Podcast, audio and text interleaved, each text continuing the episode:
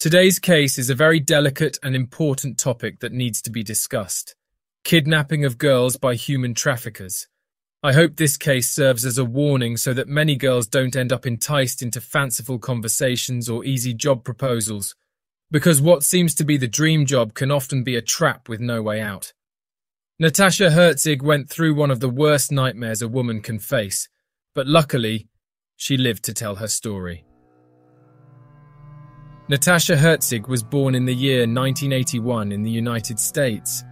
She had a typical childhood and adolescence for a young American woman. She studied at private schools, had many friends, and had a life that she considered to be almost perfect. As a young adult, she became passionate about makeup. In January two thousand one, Natasha had just turned nineteen. Tall, blonde, white with bright, clear eyes, she was the stereotypical American girl. One day, as she was walking through a shopping mall, a woman approached her. This woman introduced herself as Barbara, asking her who had done her makeup. Natasha said she had done it herself. Barbara was full of compliments. She said that work was incredible and asked if she worked as a makeup artist. Natasha said no. Barbara then asked if she would be interested in working in the makeup sector.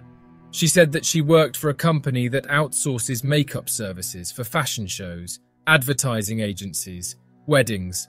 And before Natasha could answer, Barbara handed her a card saying that if she was interested, she should get in touch. The next day, Natasha called the woman and the two talked again. Afterwards, she discussed taking the job with her father, but he refused. He said that she had barely started college, and this job was not even in her city. She would often need to travel, and that would make her constantly miss classes. But after insisting, they reached an agreement where Natasha could extend her college period a little longer so that she could dedicate some time to the new job to see what might come of it. The next day, Barbara made an appointment at a Mexican restaurant to provide more details about the job and to get Natasha to sign some papers. Natasha also met the owner of the makeup agency. She was very happy, grateful for the opportunity, and asked many questions, but the woman's answers were vague. Natasha felt that something was off. The friendly woman who had such a huge smile when they met in the mall now seemed impatient. In one of her answers, she was curt, and Natasha thought, well, it's weird. Something is wrong here. She decided to go to the bathroom and got up from the table. However, she actually headed towards the exit of the restaurant. On the street, Natasha had barely turned the corner when a car pulled up beside her. The driver waited while an armed man in the passenger seat ordered her to get in the car. She refused. He jumped out, grabbed her by the neck, threw her into the back seat of the car, and they took off. Natasha cried, asking them not to kill her. They only spoke to tell her to shut up. After a long journey, about one hour and thirty minutes, they arrived at a luxurious house in Livermore, California, one hundred fifty kilometers away from where she was captured. They dragged her from the car, took her into the house, and threw her into an empty room with a bathroom. He ordered her to take off her clothes, but she refused. So the thug forcibly removed her garments, even as she tried to hold her clothes to her body. After that, the man left. The young woman was alone, naked, locked in a room in an unknown house. In shock, Natasha was unclear as to exactly what was going on. That night, a man entered. He was tall, muscular, and had dreadlocks. He was known by the name of Spider. He did not say anything. He simply abused her and left. Again, Natasha was left alone, without clothes, and locked up. Natasha started to think that she had been kidnapped by a sex maniac. Unfortunately, she had just been kidnapped by a gang specializing in kidnapping girls for luxury prostitution. In the following days, this was repeated. They forced her to call her parents to say she loved her new job. One of the hardest things she had to do was smile and say things like, "It's all right here. What about you?" Six days after the kidnapping, She was taken by Spider to another room where there was a woman sitting on a bed. Spider said that this woman was called Shiver, and that she would teach Natasha everything she needed to do. And the most important thing, from now on, Natasha must call Spider Daddy. Spider left. Shiver fixed Natasha's hair, tucked it behind her ears. She took a small box and opened it. Inside there were condoms and lube. She said Natasha was about to leave in a few minutes to visit a client, and it was better to do what Daddy wanted. Otherwise, her life would be in danger. Natasha was crying, not wanting to believe what had happened. She had been trafficked. Shiva talked a little more, and hinted that she too had been trafficked, that the beginning was very difficult, but that now she understood how things worked. The best thing for Natasha to do was to obey every command. That way, bad things would not happen.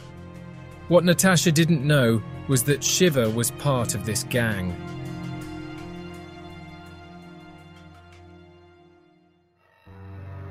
The following week, Natasha was moved to another new room, with a bed and a closet, but it was still locked.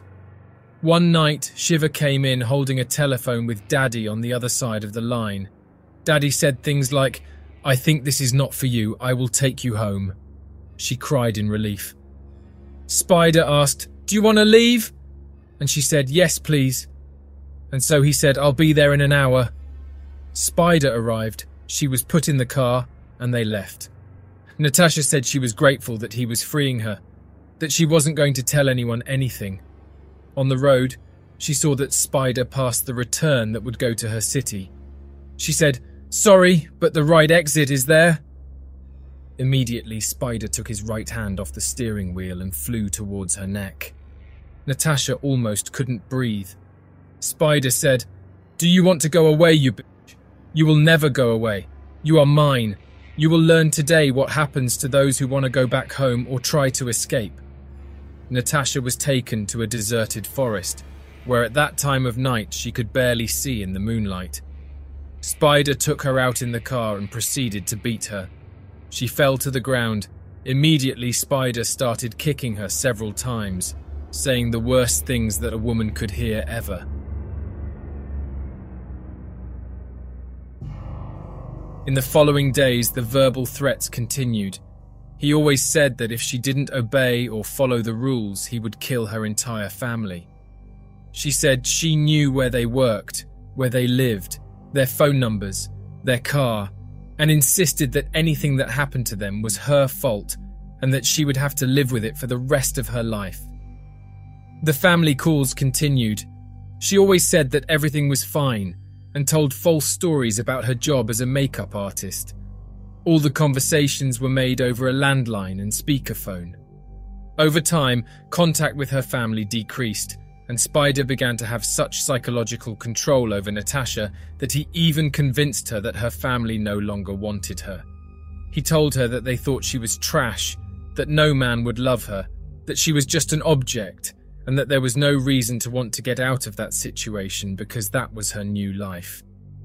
The gang posted pictures of Natasha on luxury escort websites, and she went by the name Paige. She was classified as a diamond escort, and the amounts charged ranged from one thousand dollars to unimaginable amounts if the client wanted days of escort. The values negotiated were made by the gang over the internet or when over the phone. The money was always paid in cash, and Spider knew exactly how much he would receive. Natasha didn't even receive one percent of what she collected, and even so, there were bills she had to pay, like for clothes, beauty products, and food. There were other girls, but he was careful and did not let them see each other. Natasha could hear people coming in and out of the house, doors opening and closing. They weren't entitled to a day off and always needed to look beautiful and tidy as if they had just returned from a weekend at a spa. After almost a year in two thousand two, Natasha had gained the trust of Spider and the rest of the gang, to the point where she had her own cell phone. She had demonstrated her loyalty to the criminals and realized that to preserve her life and that of her family, it was best to always obey. But that all changed when one night, Spider walked into his room with a new girl, in tears. "Maya, this is Paige. She will teach you everything you need to do. And from now so on, you'll call me Daddy." A painful flashback came in her chest. She saw herself in Maya now that she was in Shiva's position. However, she had already realized that Shiva had not only been trafficked, but was also selecting new girls for the gang, something she would never do. Natasha explained to Maya everything that was happening, but of course in her own way, with her heart, not like a gang member.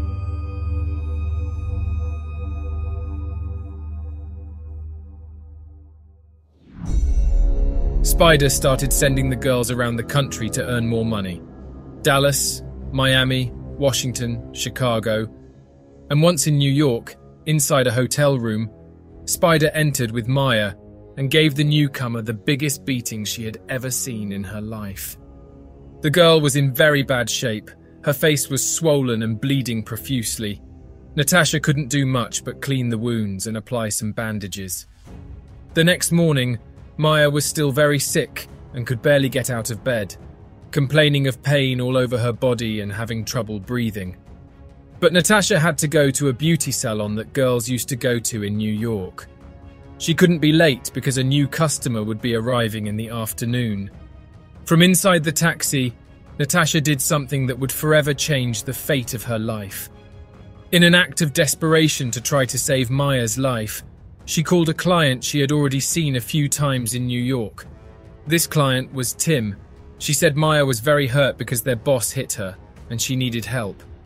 Tim was confused because he didn't know they had a boss. "What do you mean, boss? I thought you guys did this on your own." Natasha said, "No, we have a boss. Don't ask me too many questions, please. Grab a pen and paper to write down the address. And Tim, please don't call the police." When he hung up, Natasha just thought, "Maya will be alive, but I'm going to die." A few hours later, in the salon, Natasha heard the voice of a man coming from the entrance, asking some questions that she couldn't understand.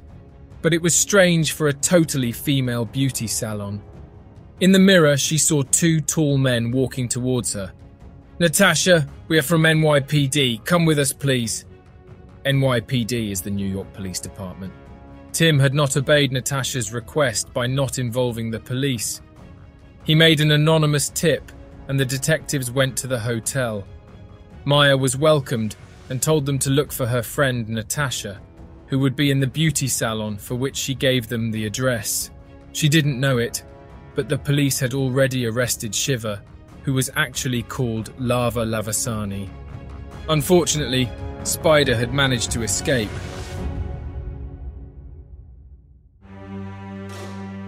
In twenty ten, after eight years on the run, Spider, whose real name is James Vernon Joseph Junior, was arrested in California.